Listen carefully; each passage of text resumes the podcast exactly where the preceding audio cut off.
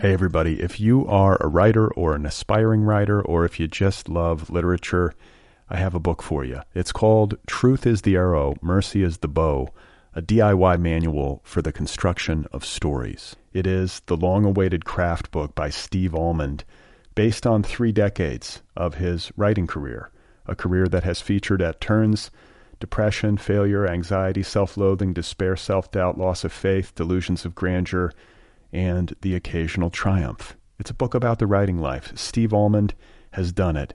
He has embraced it, the full catastrophe, and he has lived to tell about it.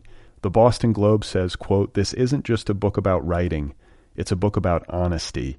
And Richard Russo calls it, quote, "one of the best books on writing I've ever read. It's also the funniest by a country mile." Once again, it's called Truth is the Arrow, Mercy is the Bow, a DIY manual for the construction of stories by Steve Almond, available from Zando. Go get your copy right now, wherever you buy books.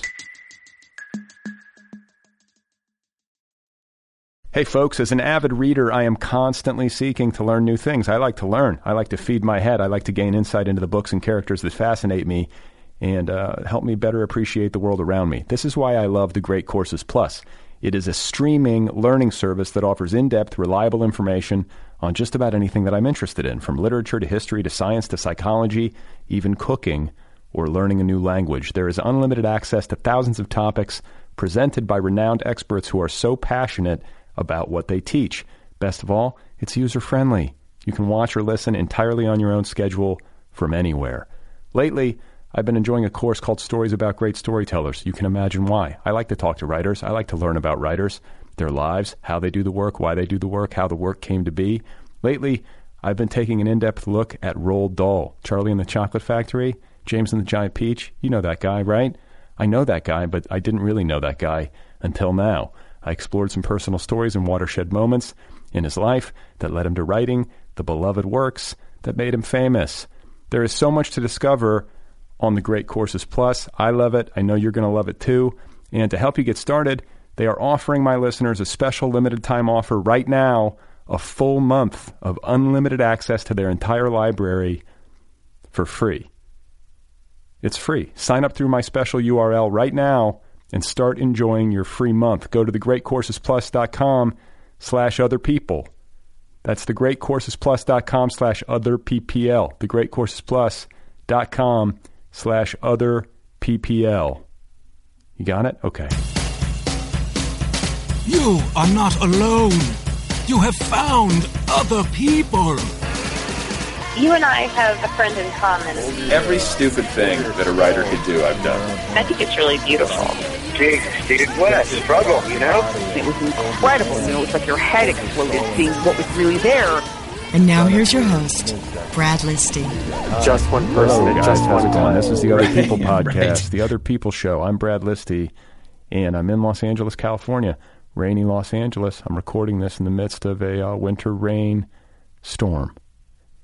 And I'm very pleased to have Duke Haney back on the program for a second time. It's my buddy Duke. I've known him for a long time.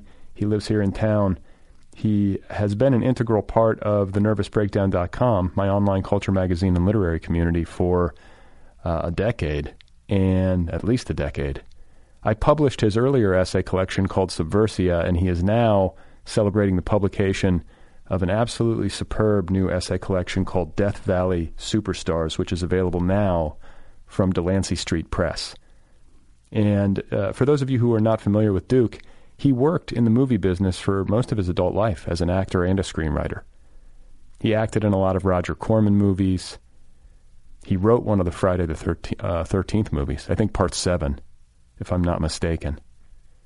And he then turned his attention to literature, published a great novel called Banned for Life, the earlier essay collection Subversia, and now Death Valley Superstars.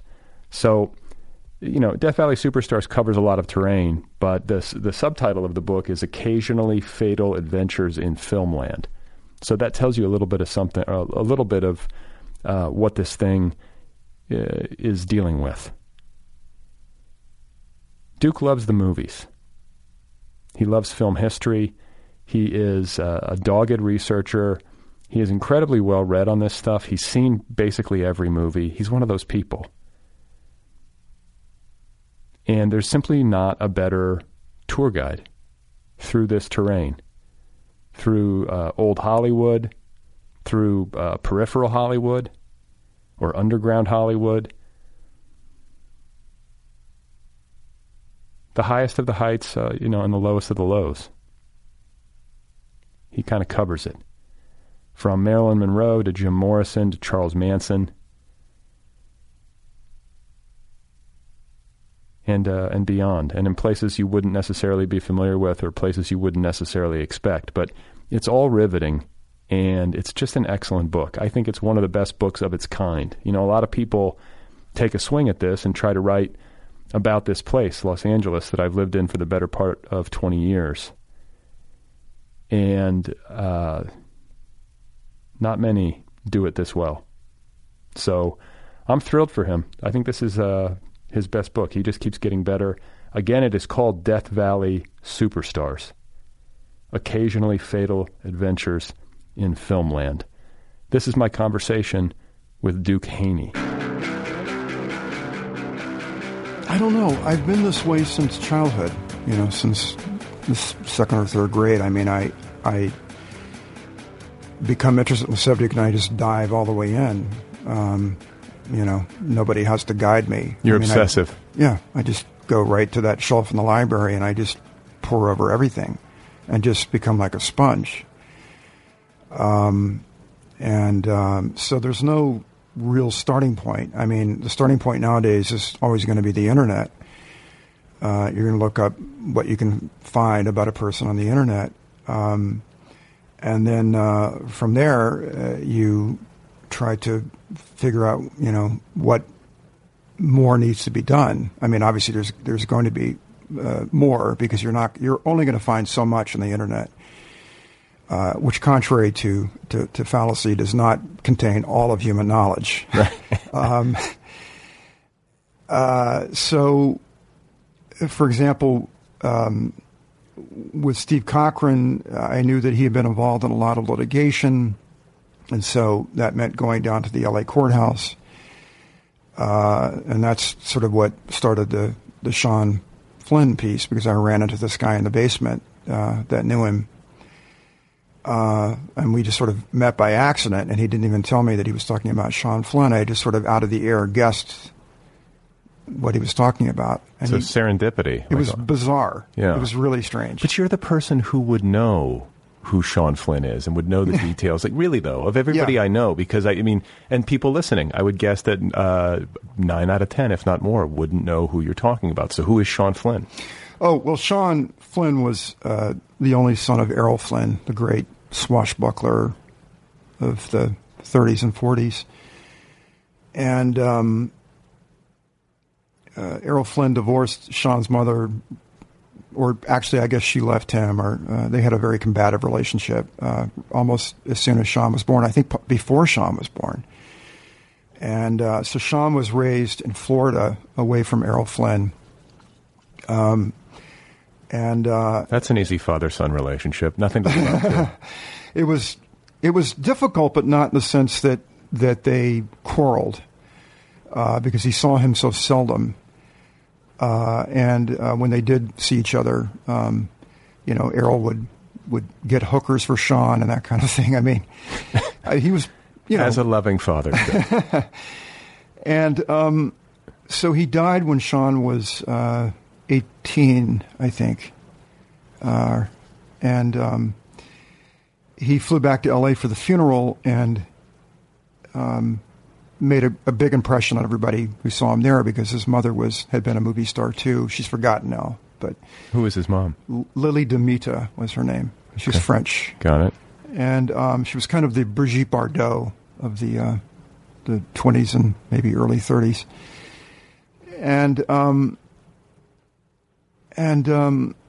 So he looked like both his parents. He was very tall and athletic, looking like his dad, and he was blonde like his mother.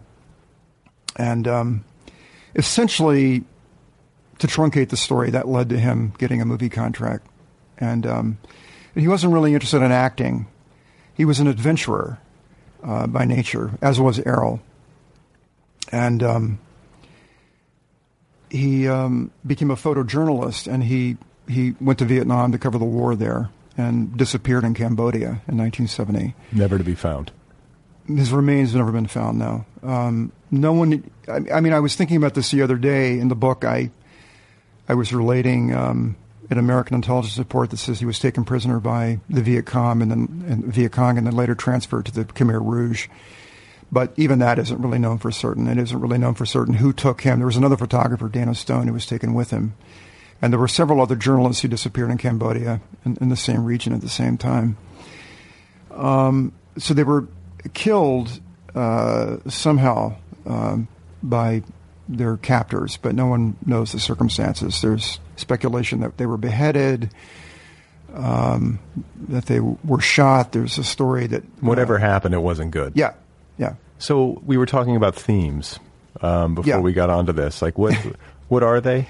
Like, you started with one. Well, let me first just talk about how the book came about, because you came to me again and said, let's do a book like this, a whole book like this. And at the time, you had an imprint, TMB Books. And I thought, okay, because I wasn't getting anywhere with a novel. And so I began immediately to think about, who I would write about and what I would write about. And I had some experiences, for example, doing nude scenes in Roger Corman movies. Because you were an actor for many years. Yes, I was. Yes, thank you. And there's a piece in there about stalking Elizabeth McGovern. I was sitting here when I got the book the other day and I reread that one. And because, I've read some of these a while ago, and it was just fun to revisit it. And thank you. To think of you in that theater lobby, like, passing a note. Fucking creep. I know. Well, I like to write things that are embarrassing to myself, because I think a lot of people don't do that. Well, but I also think there's something charmingly honest about admitting to foibles and weaknesses. And we all have done it. Like, if you live long enough, you do embarrassing shit. Like, or at least stuff that's embarrassing in retrospect. I can think, and I've talked about this before on this show, I can still torture myself over things I did in, like, high school. Oh, I'm still doing that, too. I have a hard time forgiving myself, and I'm just like, maybe I'm irreparably fucked. And then other times when I'm in, like, a more charitable mood, I'll be like, you know what, this applies to all of us. This is part of being human, I think. Maybe there are some people with a spotless record, but I don't, I sort of doubt it. No such thing. Yeah. So, but anyway, I love when people are honest about that sort of thing. And, you had a crush. And by the way, crushes, whether you're a man or a woman, they can be sort of obsessive, right? That's the nature of it. Well, I make myself out to be a little more obsessive in the piece than I was. I mean, it wasn't like my every thought was about this person. And I was... The crush I had, I really trace sort of the roots of it, I think, in the piece. I talk about sort of she was very like the kind of girls I went to high school with that would have nothing to do with me. And you went to high school in Virginia? Virginia, yeah. A lot of preppies. Okay, but you were not. I tried to be. I failed. Okay. Because they could all tell. I mean, they knew me anyway, because I'd grown up there, and they knew that I was from the wrong side of the tracks. And at a certain point, I began to figure out that maybe part of the reason people didn't like me was because I wasn't dressing the right way. So I tried very hard to get the preppy look right, because that was the big thing. And I just could never quite afford the most expensive sweaters, the most expensive shoes, the most expensive khakis. Khakis were crucial.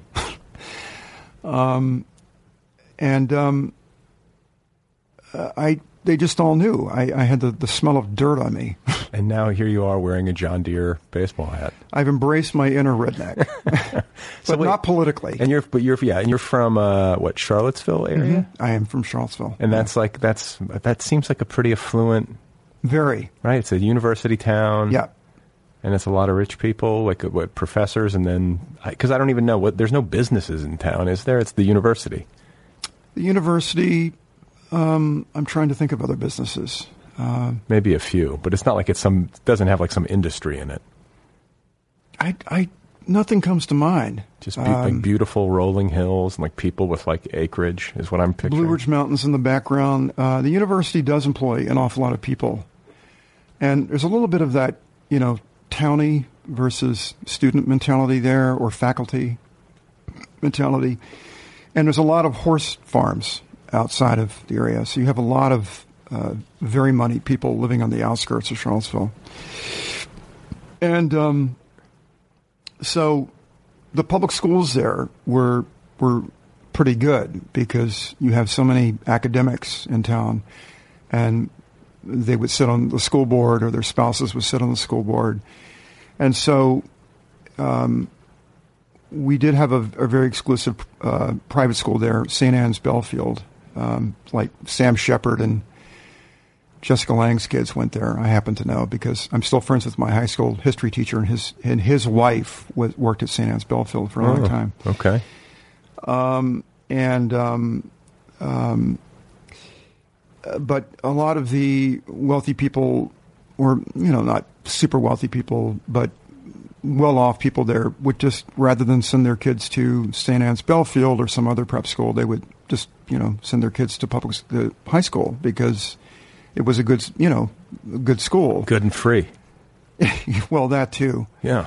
But, you know, you have a lot of doctors, a lot of lawyers. There are a lot of people who go to the university and they breeze in and they say, oh, this is a lovely town. Oh, I think that when I finish school, I'll just stay here. Right.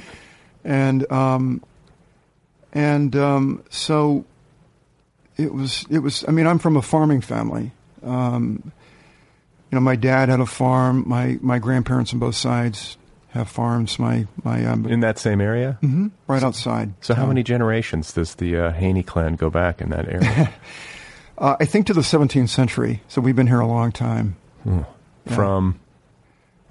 From England and Ireland, Scotland. Okay. I think. I haven't done one of those DNA tests. Okay. Don't. They'll take your data.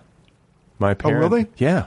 That's like one of the biggest data grabs ever. And like they will find out all of your genetic predispositions. Like I'm creeped out by it. I'm strong advocate against. Mm. I'm very suspicious of anyone who's gathering data, and genetic data seems particularly rich in terms of their ability to exploit it. Well, we're all a mix of everything anyway. Right? I mean, you know, we all come from Africa originally. Yeah. So, you know, I've seen some of those 60 Minutes type reports where they'll follow some person who's trying to look into their DNA, and they'll say, you're from Cambodia, and the person will beam and say, oh, I knew it, and they'll say, but you're also Brazilian, and you're also Antarctican. Right. And the person's jaw drops. They're like, I'm all of that? Yeah, right. There's always a surprise or two in anybody's past, I would imagine. Hey, everybody. If you are a writer or an aspiring writer, or if you just love literature, I have a book for you. It's called Truth is the Arrow, Mercy is the Bow, a DIY manual for the construction of stories. It is the long-awaited craft book by Steve Almond, based on 3 decades of his writing career. A career that has featured at turns depression, failure, anxiety, self-loathing, despair, self-doubt, loss of faith, delusions of grandeur, and the occasional triumph. It's a book about the writing life. Steve Almond has done it. He has embraced it, the full catastrophe, and he has lived to tell about it. The Boston Globe says, quote, "This isn't just a book about writing. It's a book about honesty." And Richard Russo calls it, quote, "one of the best books on writing I've ever read. It's also the funniest by a country mile." Once again, it's called Truth is the Arrow, Mercy is the Bow, a DIY manual for the construction of stories by Steve Almond, available from Zando. Go get your copy right now, wherever you buy books. So this is turning into a Chinese box kind of conversation, which always happens with me. I know. That's what I love about you. I'm going to go back to the themes thing. Yeah, because let's just establish that. Raised in Virginia, from a farming family, experienced like class division with like the preppy girls, mm-hmm. But then you moved off. You wanted to become an actor. Mm-hmm. You were a lover of film from a young age. This was like your escape, and not only from whatever difficulties or whatever boredom your childhood might have presented to you, but it was also you loved the culture. It was your way in. Mm-hmm. Because I didn't have anything else. I mean, it was it was a terrible time for music. What era was the 70s? Yeah, I grew up in the 70s when you were born. And it was an awful time, really, for music, unless you knew what you were doing. And I didn't have any guidance. I didn't have any older siblings to say, "Oh, that's Nowheresville, man. You got to listen to this." Right. So I was bored, really, by pop music. I didn't like television. Nobody in my family really read. Movies were it. And fortunately, it was a great time for movies. But I didn't know that at first. I just went because it was there to do. And then gradually it dawned on me, my God, movies are great. So what kind of movies were you seeing? Because the 70s, I think were the last golden age, they say, of cinema, when you had, in American cinema, kind of director-driven films that would be very hard to make. Mm-hmm. Right? At least, that's the tale that gets told. Yeah, I think it's true. The studio system of the golden age of Hollywood had been slowly collapsing since the introduction of television. And the theaters were forced, the studios were forced to sell off their theater chains, which were a big source of revenue for them. There's a big anti-monopoly suit that the studios lost.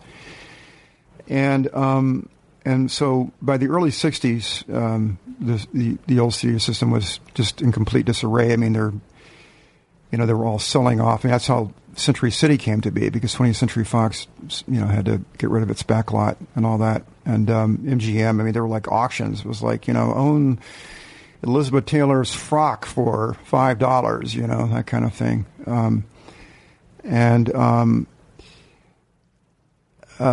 So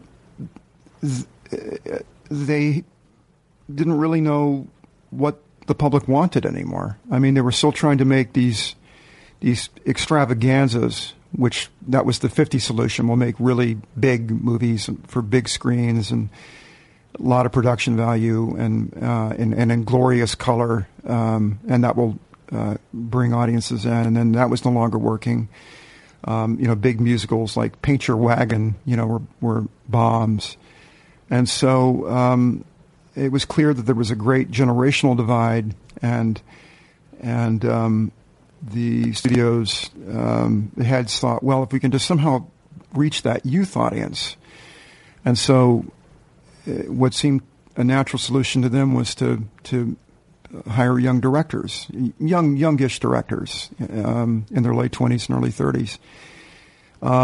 And so you have that brief period in which studios are greenlighting, movies that they would never have done before, and obviously have not done much since. Well, like Easy Rider.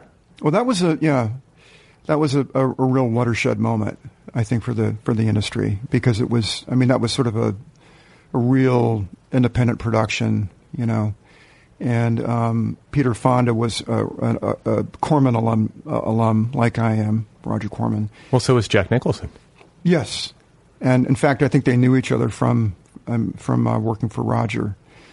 And, Roger was, Jack Nicholson would say later, was practically the only guy in town that would give Jack Nicholson a job for a while there. And Roger was among the first, if not the first, to make biker movies. And so I guess Peter Fonda and or Dennis Hopper had this idea to kind of, it was basically on the road on motorcycles, basically, in the 60s, Sal Paradise and Dean Moriarty, riding around America. And they filmed it in a very gonzo kind of way. I mean, although that's not a real commune that they visit and all that, but the movie has kind of a gonzo feel about it. And And of course, that movie was just a huge success. Probably relatively cheap to make. Yes, I think so. So that seems like a good business model. Yeah. I mean, and I think that to some extent, that's the business model that we're seeing repeated. Maybe more so like with Netflix or whatever, but it's like if you... And I think this is the horror film business model where it's like make these cheap films, relatively cheap, like $3 to $5 million films or whatever, and if one of them hits, it pays for everything and then some. Well, I wish that the studios would go back to that model, but the model that they've embraced for a long time now is to make these huge special effects extravaganzas. Because that's the only thing people want to go into the theater for. Everyone else is like, I'll just watch it on my phone. Yeah. Like, you know, I mean, I hate to say it, but like everybody's just watching at home on Netflix, or I'll wait for it to come out on pay-per-view, and they have a big TV, and, you know, and I that bums me out because I don't go to the movies like I used to, and I used to always go. And I love the communal experience of mm-hmm. being in a dark room and like this kind of theater of the imagination. And I don't know, it's always a better experience to see it in the theater. Well, I did an interview recently where somebody commented, the interviewer commented on the first piece in the book in which the first paragraph in the book I described this theater in my hometown, the Paramount Theater, which is a movie palace built in 1931. And this person asked me how much places like that contribute to the movie-going experience. Because this person lives in New Jersey, and he said the only place to see movies around here is a multiplex. It looks like a Sam's Club. And I said a great deal. I think that the venue contributes a great deal. It's the same with music. Sure, yeah. You remember,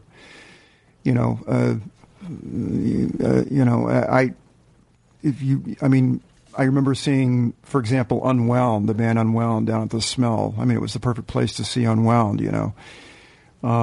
And with music, I mean, the more dilapidated the venue, the better. You know, with movies, I think maybe it's the opposite.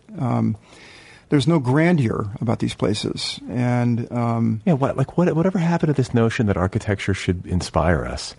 Now it's just like whatever's cheapest, you know, we can just throw it up in 6 months and start making money on it. You know, it's like you could say the same about like apartment complexes or whatever it is, but it's just, it's depressing. Well, we're seeing that all over the place in L.A. right now. I mean, I write about that a few times in the book. I write about the construction boom and gentrification. It's really horrifying, actually.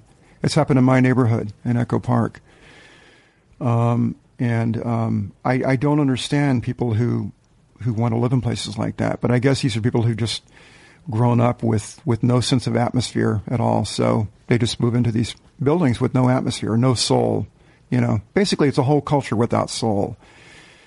And so I said in this interview that I don't think it's any accident that movies began to decline. The supremacy of film as an art form, if you will, began to decline basically when the multiplex took over. But you were weaned on these golden age films. Well, I got into those a little bit more. Well,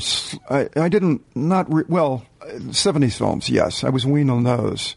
We had a revival house in my hometown, and they would show classic films and that kind of thing. And I saw some of those. And the other thing about growing up when I did was that old movies were shown on late-night television, the Late Late Show. So sometimes I would watch an old movie on the Late Late Show, or like on a Saturday afternoon if like a football game got rained out, they go, we're now going to show you The 7-Year Itch. Which is probably how I saw that movie for the first time. So what's the movie, what's the actor, what's the role that made you say to yourself, like, I want to do this, I want to be an actor? Well, I know the moment that it occurred, when that thought occurred to me. I write about this in a different book, but I was watching They Shoot Horses, Don't They? Which is a movie from, I think, 1969 with Michael Saracen and Jane Fonda. It's a movie where Jane Fonda basically proved to the world that she could act. Did you see the documentary about Jane Fonda? No, on HBO?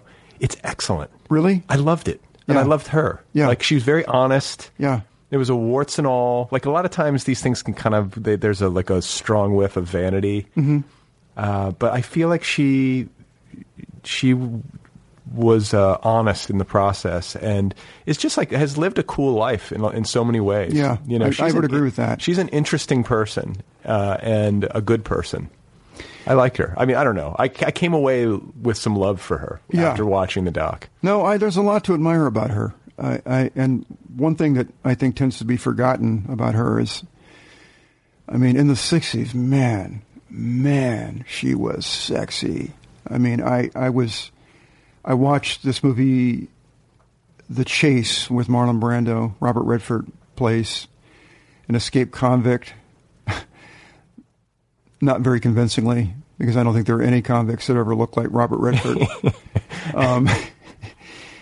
And I forgot, I can't remember, I think she plays his wife or girlfriend or something like that, but I was like I was floored. I couldn't, you know. Yeah, she's beautiful. But it's more than that, you know. I mean, sexiness is not just a thing of beauty. I mean, that's the literal minded 21st century way of looking at everything. Everything is, you know, very, it's like, well, beauty, of course, you know. Right. But also like a really vibrant intelligence. And I don't know, I'm using, I have all this context now because of this documentary, and I sort of know how unhappy she was in the early days and how much she was struggling. And then she gets into activism and, I don't know, but I think all of that contributes to the effect. There's a lot going on. It's more more than meets the eye. Yeah, I think that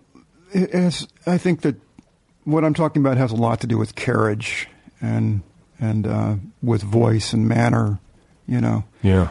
And so it was they shoot horses, don't they? Which is a movie about the Great Depression. It's about a dance marathon, and it's very bleak. Sounds like a reality show. Well, it kind of was a bit like that. Yeah. It was these people dance for 72 hours or a week or something, with no sleep practically. And it was basically the last man standing was the whole thing of it. And it's based on a novel. I can't think of the name of the guy who wrote the novel. I read one that he wrote about Hollywood a couple of years ago, and I can't even think of his name right now. He was from Georgia originally. It wasn't a terribly good novel,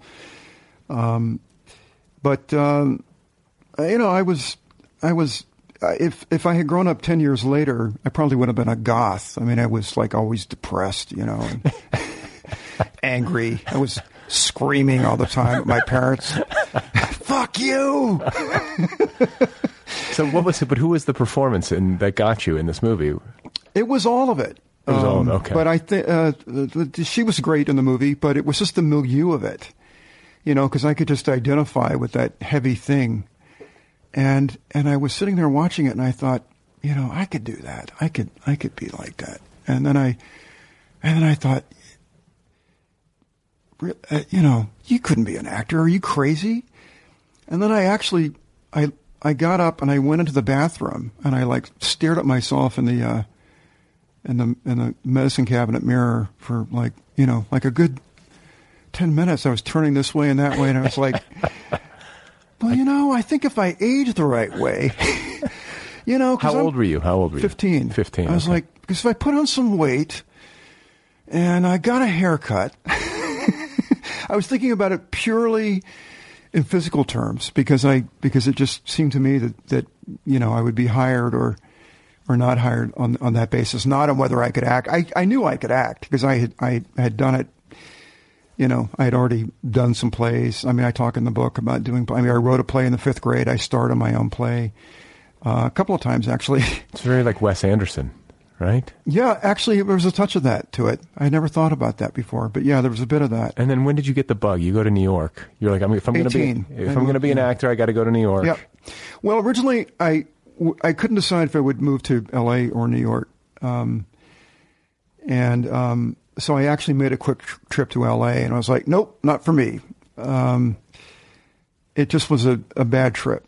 Where'd you go? Well, I didn't know where the hell to go. I was basically fucking this 27-year-old woman, and she got a job in California as a newspaper woman in some small weekly near Santa Cruz. And what, you were like, what, 18? I was 18. And we were doing a community theater production of You're a Good Man, Charlie Brown together. She was Lucy. I was Charlie Brown. I was just starting to do a little bit of that because I you know, while I was in high school, we didn't have a theater department anyway, but even if we had, I was like, I wouldn't have gone near it. I did not want to be a theater kid, you know? But once I was out, it was like, okay, now I can start to, you know, get my feet wet. So was it like, did you have an awareness of like Stella Adler and method? Yeah, I did. You did? Actually, yeah. Okay. Cause so again, I went to the library and I was like pulling books. I was walking around with an Uta Hagen book, okay, Respect for Acting. So this has always been there with you. You mean the research thing? Yeah. Yeah. And like I was always like that. But that's good though. You're an autodidact. Like you, and you have some good instincts. Like at least you were on the right trail. Like you weren't, you know, studying with some like acting teacher and like Tallahassee. You know? No. I thought I needed to get into a program, and I did get into the Neighborhood Playhouse, which is a very famous theater was originally run by Sanford Meisner. And actually, when I went there to audition, Sanford Meisner walked through the room. He had he had cancer of the throat, so his larynx was removed. So he spoke with one of those voice things. You know, he's an acting teacher. Was this in New York? Yeah, in New York. So I auditioned for the Neighborhood Playhouse. I guess just after I moved to New York, and I was accepted, but I couldn't go because it was a full-time program and they forbade you from working in the evenings. Why? Because they said it's a conservatory. They said you need to devote your full... Will they have scholarships or anything? Well, I wasn't offered one. Yeah. But I, of course, you know, it was a great pat on the back to be admitted. I mean, I knew that, you know, I knew where everybody had studied, where everybody had gone to school. And I was like, oh, James Caan or Robert Duvall went to the Neighborhood Playhouse, you know? Oh, they did. Okay. Yeah, I don't know all this stuff. Yeah. See, there's something sort of Zelig-like about you when it comes to the movie business, because, you're in it for so long. Yeah. And you were, you know, both coasts. Mm-hmm. So you have a strong familiarity with the New York scene, but also you've been in LA for a long time. So too long. Yeah. But you've had at least like brushes with so many famous actors and people in the movie business over the years, like among whom Elizabeth McGovern. You were always like, what, not even 6 degrees of separation. And that's really the way it is in any, I don't know, maybe not any business, but certainly in the entertainment business, it's actually smaller and more insular than I think maybe people on the outside might imagine. Yeah. Like, well, I say in the book, if you have worked as an actor in New York or LA, that the fabled 6 degrees of separation are usually one or none. And so I did know a lot of people who knew her. You know, my manager, John, knew an actor named Todd who knew her, and he had met her once at a party, and I just kept saying, could you introduce me to her? But like, what was it like? Try to draw a parallel. Like Elizabeth McGovern at that time was similar to... I don't think there's anybody nowadays that... I don't really follow actors anymore. I used to know everything about everybody. Yeah, me too. Know? I don't know anything. I don't care about anybody anymore, you know. Is that a function of age, or has it gotten worse? It's gotten worse. But everyone always blames everything on age. So, you know, let people blame it on age. I don't care. Well, no, but I worry about that myself. Like I'm always like, is it the stuff or is it me? And I just tweeted this. I was like, I think it's me. It's got to be me. It can't be the stuff. People have been making art forever. Like actors are, there's good actors. Well, that's true. No, there are good actors. I'm not saying there aren't good actors. I think that the X factor is gone, I think, in them. You know, there used to be some mystery or mystique, some charisma. Your book evokes that, though. I feel like you're captured, because I mean, the subject matter of your book is, there's nothing... Like the actors and actresses that are featured are from, you know, decades past. So back when that was still in effect, or at least, you know, in effect for you and me and a lot of people. But I write about a number of people who you know, like Mark Frechette was not really an actor. Sean Flynn was not really an actor. Well, and it's like this nice mix. Like, because like one of the things I wanted to ask you is that, you know, what I appreciate is when you cover these sort of like quote unquote peripheral characters, mm-hmm. people of great talent who might never have hit, mm-hmm. or just people who functioned, I think, on the periphery, but did interesting work, or there was a tragic story to tell, or whatever it is. But you're also covering Jim Morrison. There's mm-hmm. also Hugh Hefner, yeah. Marilyn Monroe. So like, it's not like you're just sticking to one side of the aisle, but do you, like, just to get back to our initial conversation about theme, like, is there a thematic unity that you feel binds all of these figures? Well, I do. Now we finally go back to the one of the original Chinese boxes. I identified it very late in the book. I realized that almost everybody that I write about in the book was a rebel, whether quietly or violently. So I would define. I mean, I could go by through it case by case, but I mean, even someone like Elizabeth Taylor, I met her when I was a teenager, so that's why I wrote this little piece about. That was the first one I actually wrote for the book before I knew there was going to be a book. But I mean, even she, I think, was a rebel in the sense that the affairs that she had would have destroyed a career before hers. And she was very defiant. She was like, nope, I'm going to do what I'm going to do. I'm going to marry who I want to marry. If I don't want to be with them anymore, I'm going to divorce them. I don't care what you think. And, Marilyn Monroe pushed the envelope in terms of sexuality. That was one of the things, cause I read that one too. You know, just after getting the book this week, and it's like, who was it? Was it, Billy Wilder who said Marilyn Monroe is the meanest? Yeah, he did say that. He said, she's the meanest person I ever met. Yeah.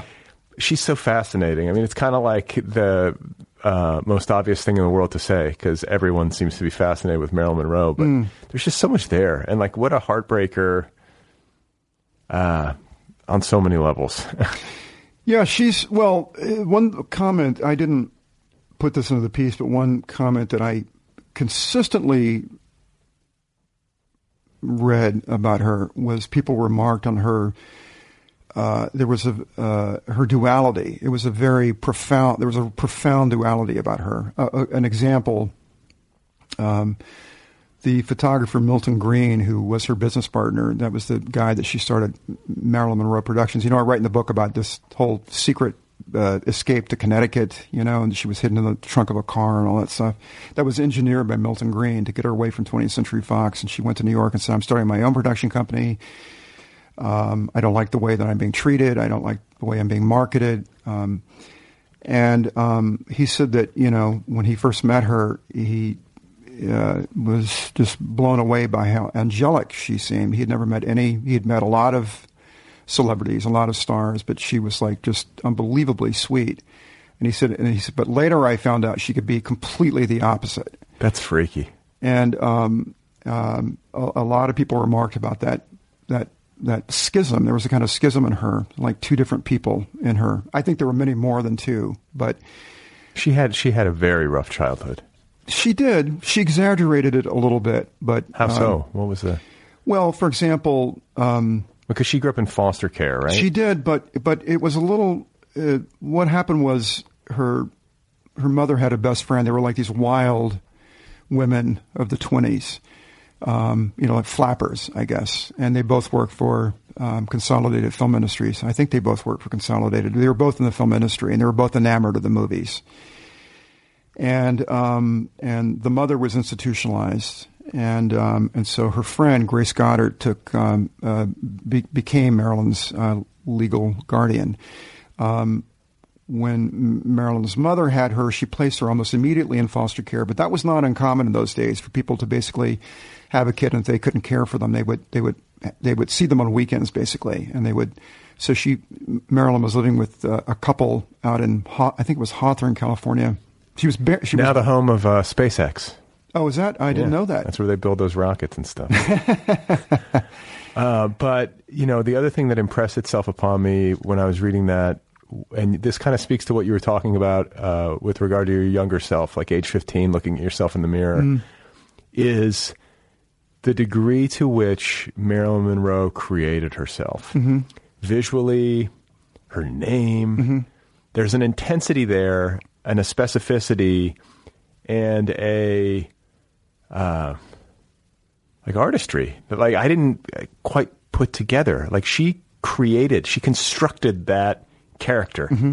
you know, that version of herself mm-hmm. in a really meticulous way. Like, yeah. And she had work done, like, you know, not that that matters all that much, but mm-hmm. I mean, her face, that makeup, her, like, I think you talk about how she always looked at the negatives or the contact sheets. Yeah, every shot on every contact sheet. So she would go over it with a loop.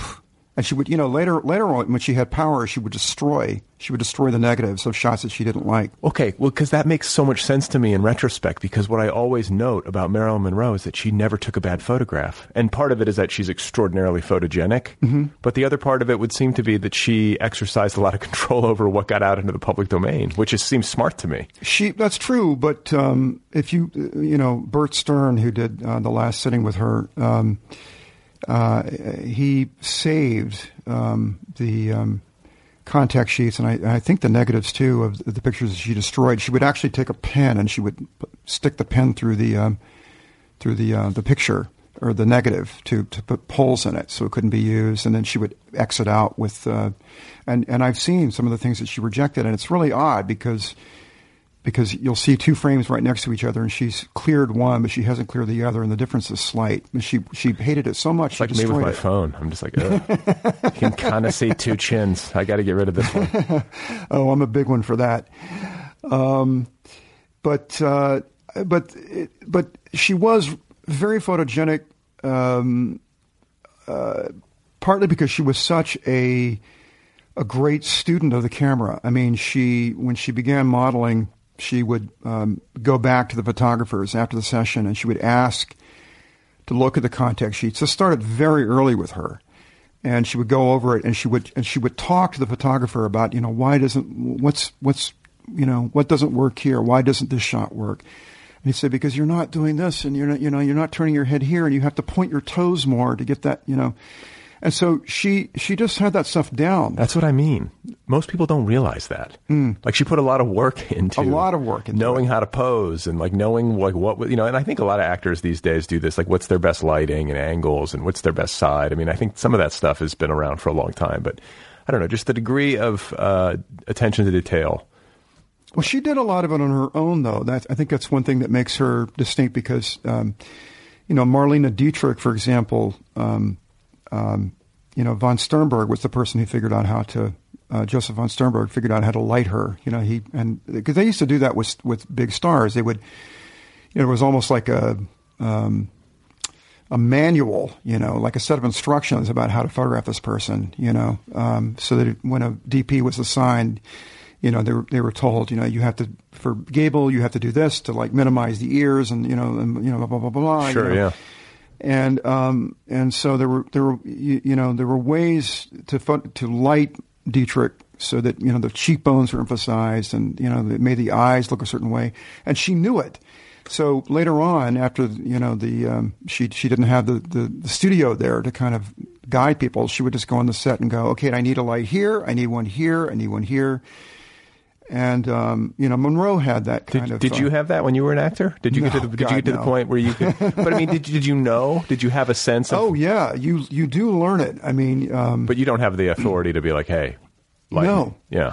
But it's something that you have to learn. I mean, in the old days, you know, they brought you in, they did tests with you, you know... And I think that you became aware of that stuff pretty quickly. You know, like, this is what you have to do and this is what you should not do in order to look good at the camera.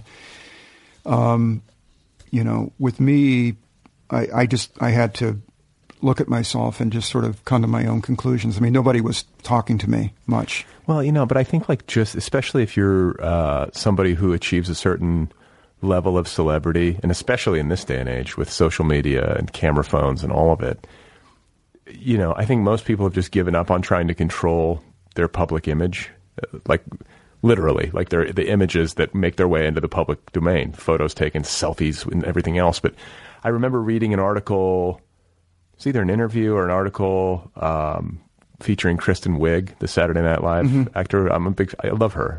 She's so great, you know, such a like. I haven't seen her movies, but I used to like her on the show. Oh, she's like I don't think there's been anybody as good as her on that show maybe ever. Like so, like she could really do the, you know, she was a great actor, I think, or is a great actor. Yeah. So, but I was reading, and the part that I'm recalling is that in the interview, I guess like they pointed out that she doesn't like to do selfies with fans.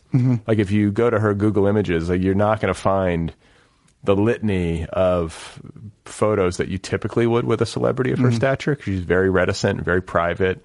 And part of me is like, I think that's smart. Yeah, like she's like very nice, but she's like, yeah, I don't want to take the photo because you're going to put it up online. And like, I think if I were an actor, I might be the same way. You know, otherwise it's just. Or maybe that's caring too much. Maybe that's too precious by half, and you should just let it go. Take a selfie. I don't know. I think maybe going forward, a few people will begin to realize that you know, one way maybe to enhance your value is to retain some mystery. I was just going to say, because nothing kills it faster than being on a billion Instagram feeds. Yeah. I'm not curious about anybody anymore. I mean, that's not really true, but you know, people are out there just showing everything, telling you everything. I mean, actually they don't tell you everything. I can think of a good example of this. There's a woman I know, I suspect she's recently broken up with her boyfriend, but she has not made any official announcement online. And she recently posted a photograph of herself undergoing a medical procedure. So she posted that, but she hasn't posted anything about her breakup. It's interesting how... What kind of medical procedure? She was getting stitches. Oh, okay. Okay, I was thinking... No, she wasn't having her tubes tied or anything. I immediately went gynecological in my mind. No, nothing quite that bad. Okay. But, or not that that's bad, but I mean, you know, not that there's anything wrong with that. Not that there's anything wrong with that. No, not that personal, but nevertheless, it's, you know, there's blood and, you know, there's a gash and you see gloved hands stitching it up, you know. Right. I don't know that I would put something like that out there. I don't know. I think there's a lot to be gained from being judicious if you're a celebrity.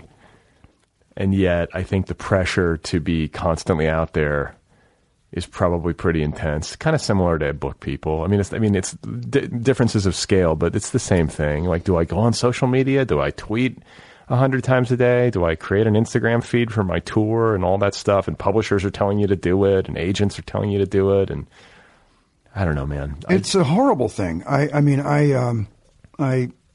told myself at various points that I was not going to get out there and, you know, push this book. I was like, you know, when a book, just fuck it. When the book comes out, I don't give a shit if anybody buys it or not. I hate shilling. I don't like shilling for others either. I mean, I'll do it if I feel like it. I don't like that quid pro quo thing. Well, here's what I'm going to do. I'm going to shill for you. and I mean, with the utmost sincerity, people listening who have an interest in film and the history of film and have an interest in Hollywood, and not just the Hollywood of the imagination or like the Hollywood of... whatever you want to call it, high achievement or elite Hollywood, you know, like this book is an outstanding tour, like Los Angeles too. I mean, there's a lot of different aspects. It's prismatic. It's not just one thing, but that whole milieu, and it's so good. And I feel like even though you're not necessarily inclined to go out and like stump for it and do a lot of the shilling, I feel like it's the kind of book that's going to spread by word of mouth. I hope so. I think it will. I think people who, I mean, I don't know how many people out there, who knows? You never know how, like, what's the market size for any book. But my instinct is that people are going to go, oh, holy shit, you should read this. It's really good. Well, I put, you know, as you said at the beginning, I it's true. I pour myself into what I do. I mean, we were talking earlier about actors, and I was disparaging of today's crop. And it's because really, I There was an expression that you used once to me, not that you coined it, but I remember you talked about giving blood, and that was the kind of actor I was. I gave blood, and those are the kind of actors I like. I like actors who give, and that's one thing that makes Marilyn Monroe stand out. It's that you don't see it, because it was this whole light, frothy things, but she was giving blood. It was a very difficult thing for her to get up and do what she did. You know who she reminds me of, or who I kind of compare her in my head to? And maybe I'm drawing on something I've read. Maybe something you wrote, but Charlie Chaplin. Oh, God, yeah. Like, she, to me, as a comedic creation, an actor, like the entire visual presentation, just how comprehensive... Mm-hmm. But also how indelible of a cultural imprint she made, just like Chaplin. It's like iconic. You did the mustache and the hat and the too big shoes or whatever. I'm sure there's a proper name for them, but like the tramp, yeah. That creation, and then whatever we call, I don't know, is there a name for what Marilyn Monroe became? The starlet or the blonde bombshell? The dumb blonde. Yeah, basically, that was the character that she became synonymous with. Yeah, I would say at this point that she has supplanted Chaplin. I mean, there are people now who don't know who Chaplin is, which I just find, it just blows my mind. Yeah. Yeah. And you say something like that and people are like, well, it's before my time. Well, it's before my fucking time too. I mean, I grew up knowing who, all these people were, and they were from way before my time. I mean, I could name all the presidents in order at the age of 7, I mean, it was like a party trick. Well, you're also from Charlottesville. You got to know that shit in Virginia, right? Well, that was a big part of it, really, I think, growing up in Virginia, because, there were a lot of Civil War battles there. There were Revolutionary War battles there. And Virginia used to refer to itself as the mother of presidents, because so many early presidents came from Virginia. And I grew up very close to the residences of 3 of them, Madison, Monroe, and Jefferson. Monticello was, right up the hill. I could just look up and see it. No shit. I saw it all. When I first became aware of him, I was always looking for it. Like, where is Monticello? And I've been to Monticello a couple times. What do you think? I think my feelings are much more complicated now. Yeah, because of the whole slavery thing. Yeah, I didn't know. Like, when I went, I was like in junior high. Yeah. On like a field trip. Yeah. And then again, when I was just out of college and hiking the Appalachian Trail, and I took a break and met some friends in Maryland, and I guess I wanted to go see Monticello. I've always been like sort of interested in history and politics, and I love history, and I love being in places that really make you feel it, especially the further west you live, I think, the harder it is to grasp maybe a real palpable sense of history in this country. Or maybe that's not right, but you know what I'm saying? Like, you go to New York and the buildings feel a little bit older, and in LA, everything feels so evergreen. And in Virginia, DC, you get I don't know, for me at least, I get a deeper sense of roots. Yeah. And so I wanted to go back to Monticello because it had impressed me when I was there. And it's worth seeing. I think it's definitely, my views of Jefferson are a lot more complicated than they used to be. Yeah, mine too.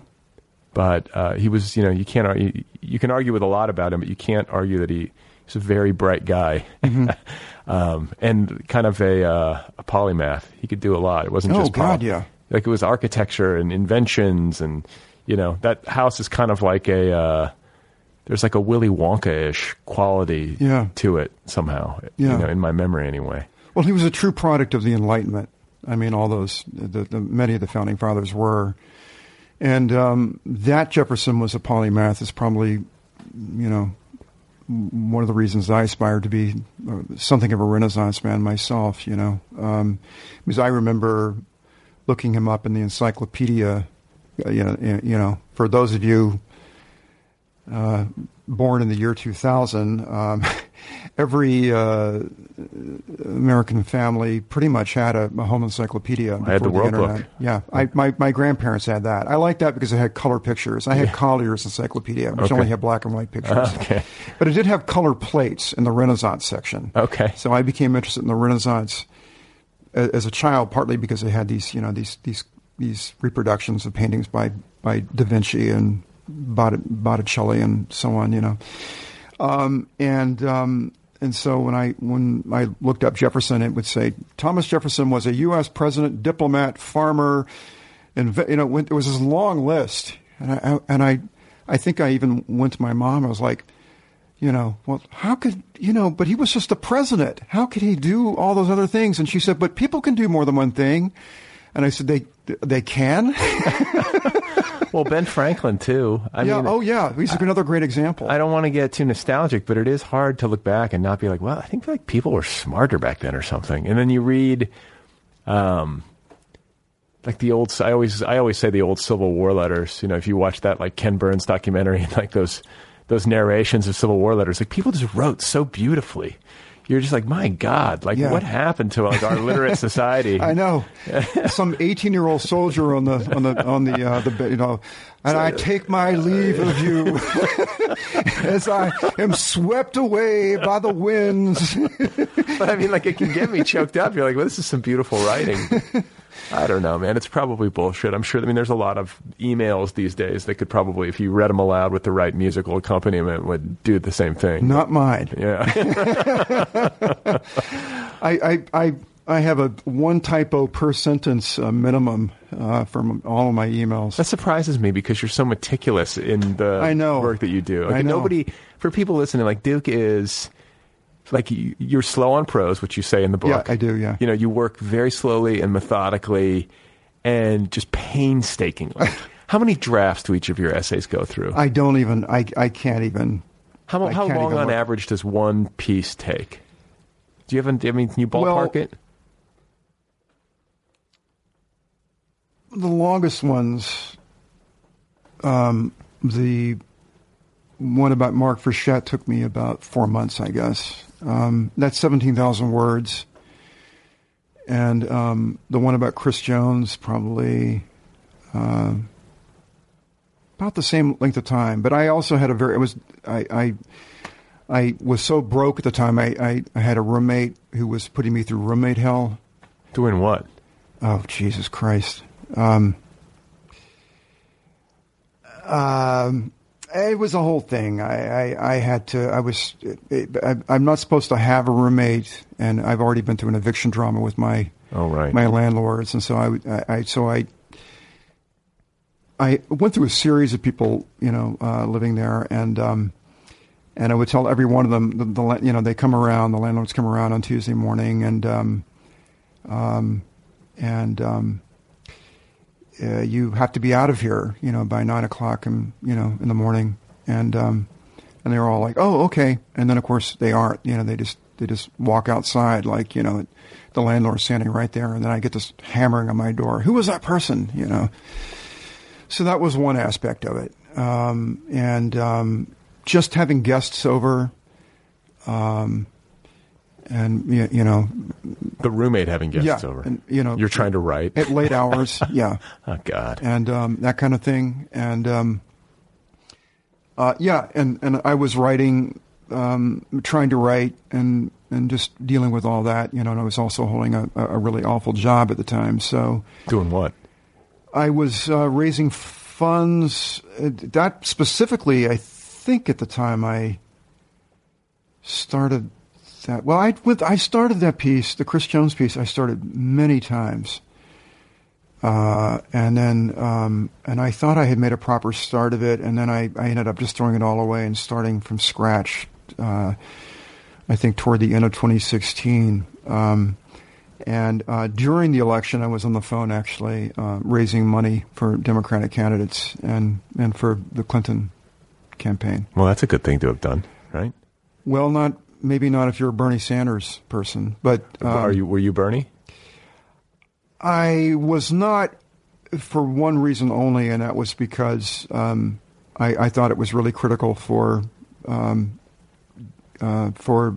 Democrats to consolidate behind Hillary Clinton. So, well, once she got the nomination, no, but in the California primary, I was really apprehensive that if she didn't win decisively, that there would be a lot of contention about what had happened, which ended up happening anyway. Yeah. I actually saw Bernie on the street here on primary day. Did you really? Yeah. Like randomly? Yeah. Where was it? It was outside a gelato shop on Sunset Boulevard. I was actually aboard a city bus. I was going to my horrible job, and there was a traffic jam, and I thought, because I'd been seeing online that day, like Bernie Sanders was seen feeding the ducks in Echo Park Lake and that kind of thing.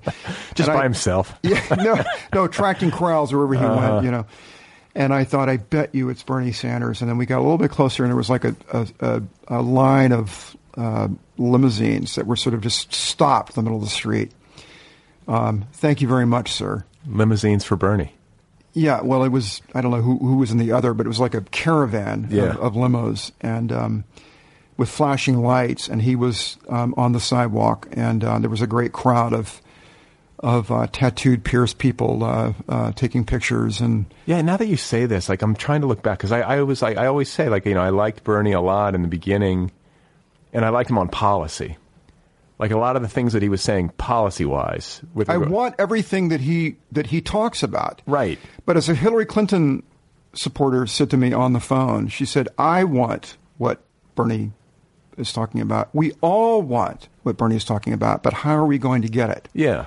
But I felt like it was important for somebody to just be unapologetic and bold and, like, start from there. And then we can negotiate backwards instead of being like, you know, we can use this policy from the Heritage Foundation that, you know, Mitt Romney used. It's like, then you're negotiating with yourself. I think there was something about having him say it without apology that appealed.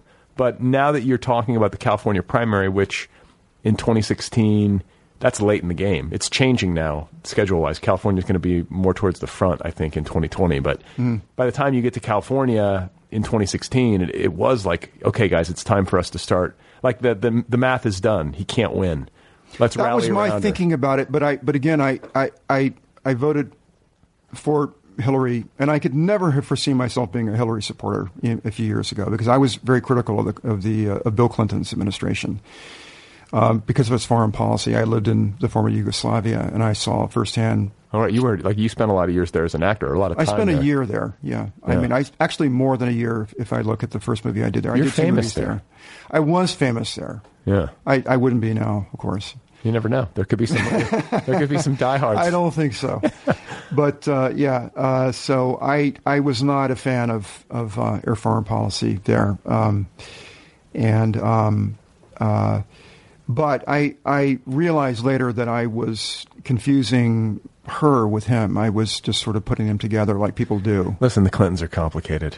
I always argue this. They're not. It's like if any deep dive into them, if you don't walk away with some pretty heavy mixed feelings, maybe you could say this about any politician, but man, Bill Clinton especially, is tricky. He's complicated. Yeah, but he's interesting for that reason. I mean, he's the kind of person I could write about. I mean, you were asking about themes, and I didn't write about people because of their artistry for the most part. Marilyn Monroe is an exception. I do think she's a great artist. I think so. I just wrote about people who have really interesting stories. I think by doing that, like I think by following your instincts and by knowing as much as you know, and by having spent time on the inside and the outside. You capture this place and the movie business better than just about anything I've ever read. Well, thank you. Like in all of its facets, because like the thing is what we see is all that surface level glitz. Obviously, we see what they want us to see. You know, it's the prepackaged junket interviews and all that bullshit. But there's a very, I guess, well documented to some extent underbelly. There's another side of the tracks in Hollywood, and there is a cost to all of it, even great success. I mean, Marilyn Monroe is a fine example, you know. Yeah. And then before I let you go, Jim Morrison, you know, that piece and all that went into it. And I think we share, I mean, and we can talk about it. Well, I had a seance for Jim Morrison. No, I know we have to wind things up here. No, so, but I mean, I want to talk to you about it because we share a love of The Doors. Yeah. You love the Doors, right? Or you like them? Yeah, I like the Doors. I mean, I talk about my evolution with the Doors. I feel like there's something, they evoke Los Angeles for me. Yes, that I mentioned that. Yeah. I talk about how it really, when I moved to L.A. was when I kind of understood the Doors a bit better somehow. Right. It makes a lot. The Doors make a lot of sense once you're here. Like they do. You're in Venice Beach or whatever it is. But even the sound of it, though, it makes a little more sense here somehow. I don't know how to articulate that. So what was the genesis of the idea? You're going to hold a séance. I remember because I remember back when you were talking. Well, you're supposed to be there. Yeah, right. You bailed. I can't remember what was going on. Well, it was a whole thing. It was in the middle of the summer. I mean, I actually booked well, okay. So here's the thing. And this gets into sort of, how I was picking subject matter and all that stuff. I mean, there's some pieces I decided right away I'm going to write about this guy and this guy and this guy because I just knew they had really fascinating stories, like Sean Flynn's story. Not many people knew about it. And Mark Frechette's Zabriskie Point, not many people know about that. Not many people know about Christopher Jones, which is a really fascinating story. I think that may be the best piece in the book, actually.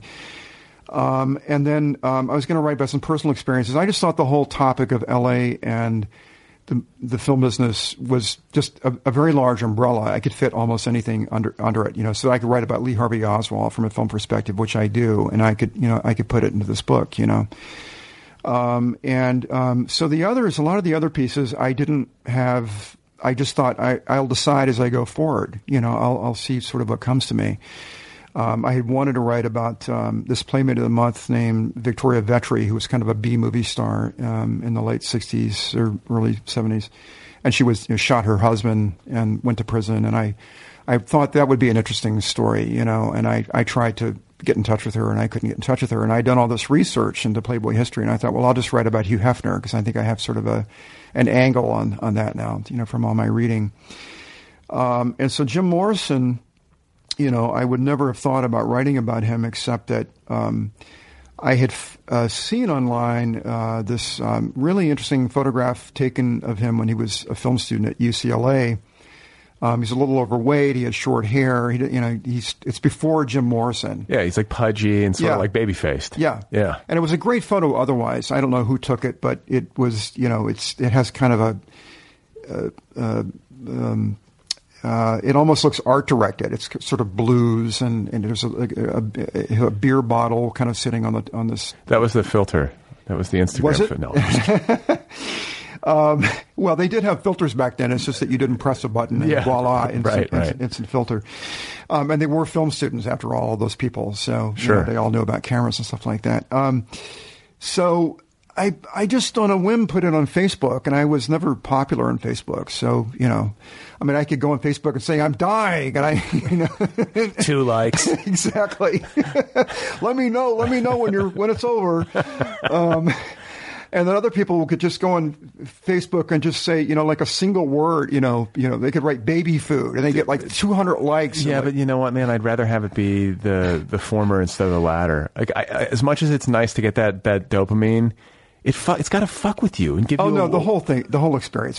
If we got into that, it's a rabbit hole. We'll never come out. No, it is a rabbit hole, and to talk about it is one also. But and I'm undergoing a lot of it right now because I'm out there trying to push the book, and it's just oh my God, at the end of the day, I just feel like I've been skinned alive. I think what you should do is like get some copies of the book. Think about people in the culture. I feel like there are people in the movie business who would love your book. People like and like editors at like magazines like Esquire and Vanity Fair. Like, why are they not publishing your stuff? No, I don't know. I the most mysterious thing happened to me at one point. I don't even know if I should get into this with you, but somebody from a huge agency wrote to me very mysteriously after the Chris Jones piece went live. I don't know if there's any relationship to that. And they said, they wrote to me and I misread the email. I thought they were talking about representation. And then I didn't and when I looked closer, it was the acquisitions department. And they were asking me about representation. And I said, I don't have any representation. And then I never heard back. And I actually went to a former agent of mine, and I what, to acquire the rights to like make like. I thought the timing of it was really curious because that piece had just gone up in the nervous breakdown a few days before, and I just got this.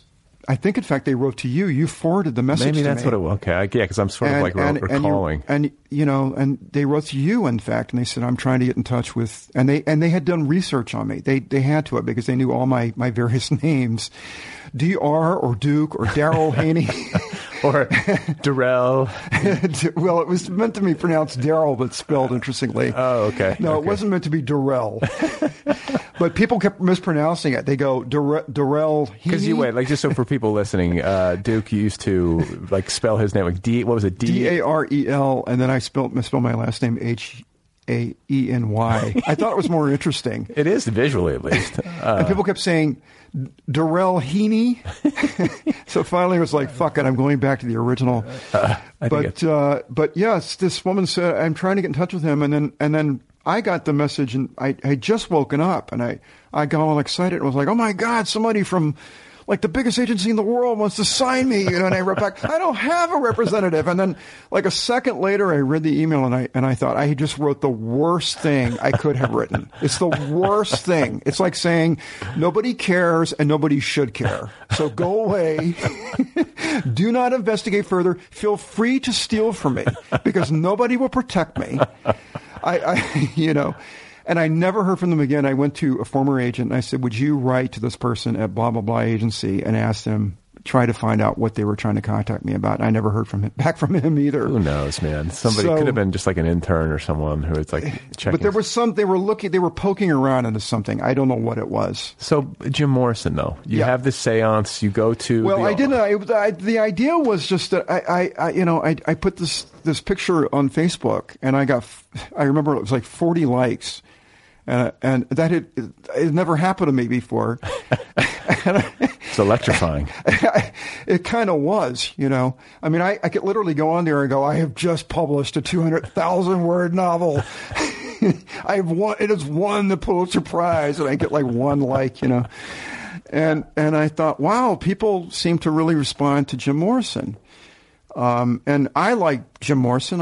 I'd seen that documentary made about him, Tom DiCillo's documentary. It was an acting class with Tom DiCillo. Oh, really? Frank Rossaro. Was it People Are Strange or whatever? When You're Strange? When You're Strange, yeah. The old footage. That is the most extraordinary thing about that documentary. Yeah. That's what, you know, I showed it to a friend of mine. He's very snotty. He's like, well, it's very conventional, you know. And I said, I know, but look, I mean, they restored that footage. I mean, look at how pristine that footage is. It's like he's right there, you know. When he first walks out of that car at the beginning of the movie, it's mind-blowing. Yeah, I know. You're like, I was like, when I first saw it, I was like, oh, fuck this. It's going to be some fucking guy walking around in a wig. Yeah, right? Know? Like a recreation. Yeah. And I'm like, oh my God, it's actually him. Right. You know, and it's just beautiful footage. Yeah. And so much that the whole documentary is basically restored footage. I mean, they don't do any talking head interviews. You know, it's just great.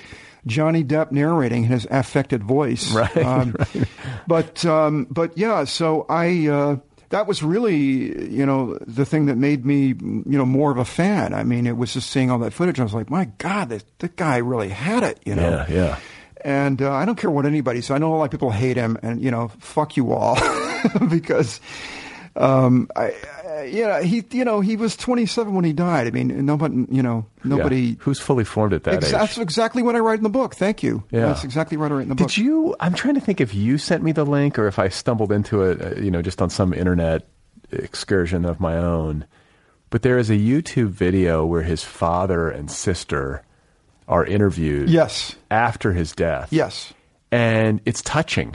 Yeah. Because his dad who's like this military man, he's like an admiral in the Navy or something, right? Yeah, he was an admiral. Yeah. So like this kind of like hard-ass military guy, you can see why Jim Morrison might have had issues, you know, how there might have been some tension between the two. Oh, yeah. But like, you know, after Jim died, his dad, like in his grief, sort of like has all this pride in like the accomplishments of The Doors and like made some concessions. Like he achieved, you know, he achieved big things basically. It's my recollection of it. Right? Or is he still sort of a hard ass about it? No, well, he's dead now. What, his dad? Yeah, his yeah, I know, but I mean, in this video, like, am I remembering it correctly? Oh, yes, you are. I think, in fact, that may have been done for the Tom DiCillo doc, for the extras. Oh, okay. I think maybe it was done for that. God, man, it kind of ripped my heart out because it just made it real. It was like, oh man, this was somebody's son. He looks like he's tearing up a little bit. Yeah. And why do I feel like I never had prior to that I had never thought of Jim Morrison as like a guy with parents. You know? Oh, I think very much about his parents because I think that had so much to do with how he turned out. I think it was difficult for him. I think.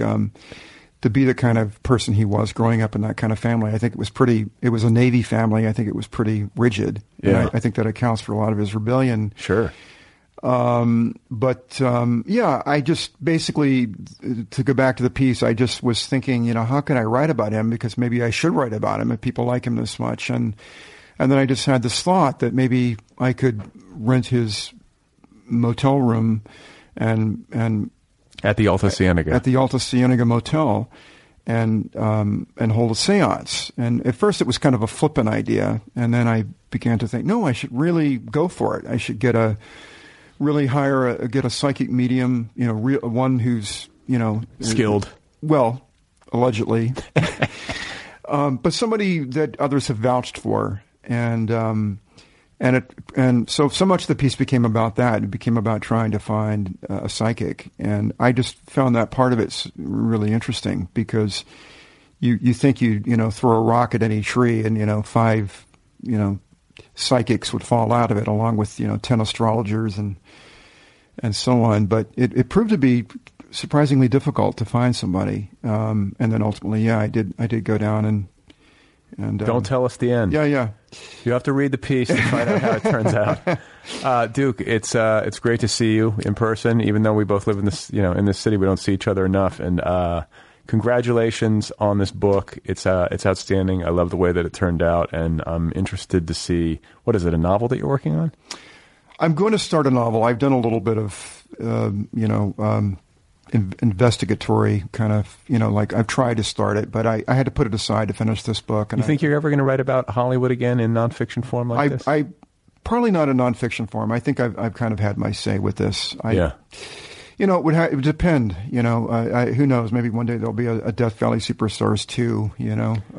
The sequel's never as good as the original. I agree with you, but yeah, I think I'd like to just go back to fiction, and I did have an epiphany about a new novel, so I'd like to get to that, and that will have a little bit to do with Hollywood.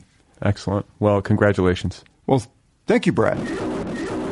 All right, that's Duke Haney. His new essay collection is called Death Valley Superstars. It is available from Delancey Street Press. Death Valley Superstars, Duke Haney. If you want to find him on Facebook, you can do that. I believe he is on Goodreads. You can also track him down on Twitter. His handle over there is @Subversia. The book, one more time, is called Death Valley Superstars. Go get your copy immediately. Thank you to The Great Courses Plus for sponsoring the show today. Don't forget to go get your free month of courses at thegreatcoursesplus.com/otherppl. Thanks to Kill Rock Stars and the band Stereo Total, as always, for the theme song music. Thank you to Tiger in My Tank for the interstitial music. If you would like to throw a few bucks in the hat and support the show, you can do that at patreon.com/otherpplpod. That makes a difference. It's appreciated. If you would like to write to me, let me know what you think. You can do that by emailing me at letters@otherppl.com. Don't forget that there is an official Other People app, and it's free. It's a free app, the Other People app. It's free. Go get it wherever you get your apps. So it was good to talk to Duke. It's great to see him having this publication success. I saw this book be born, so I think I have a little extra excitement about it. I saw it come to be over the past 6 years. It's like a slow materializing process, and I'm proud of him. This is a really good book.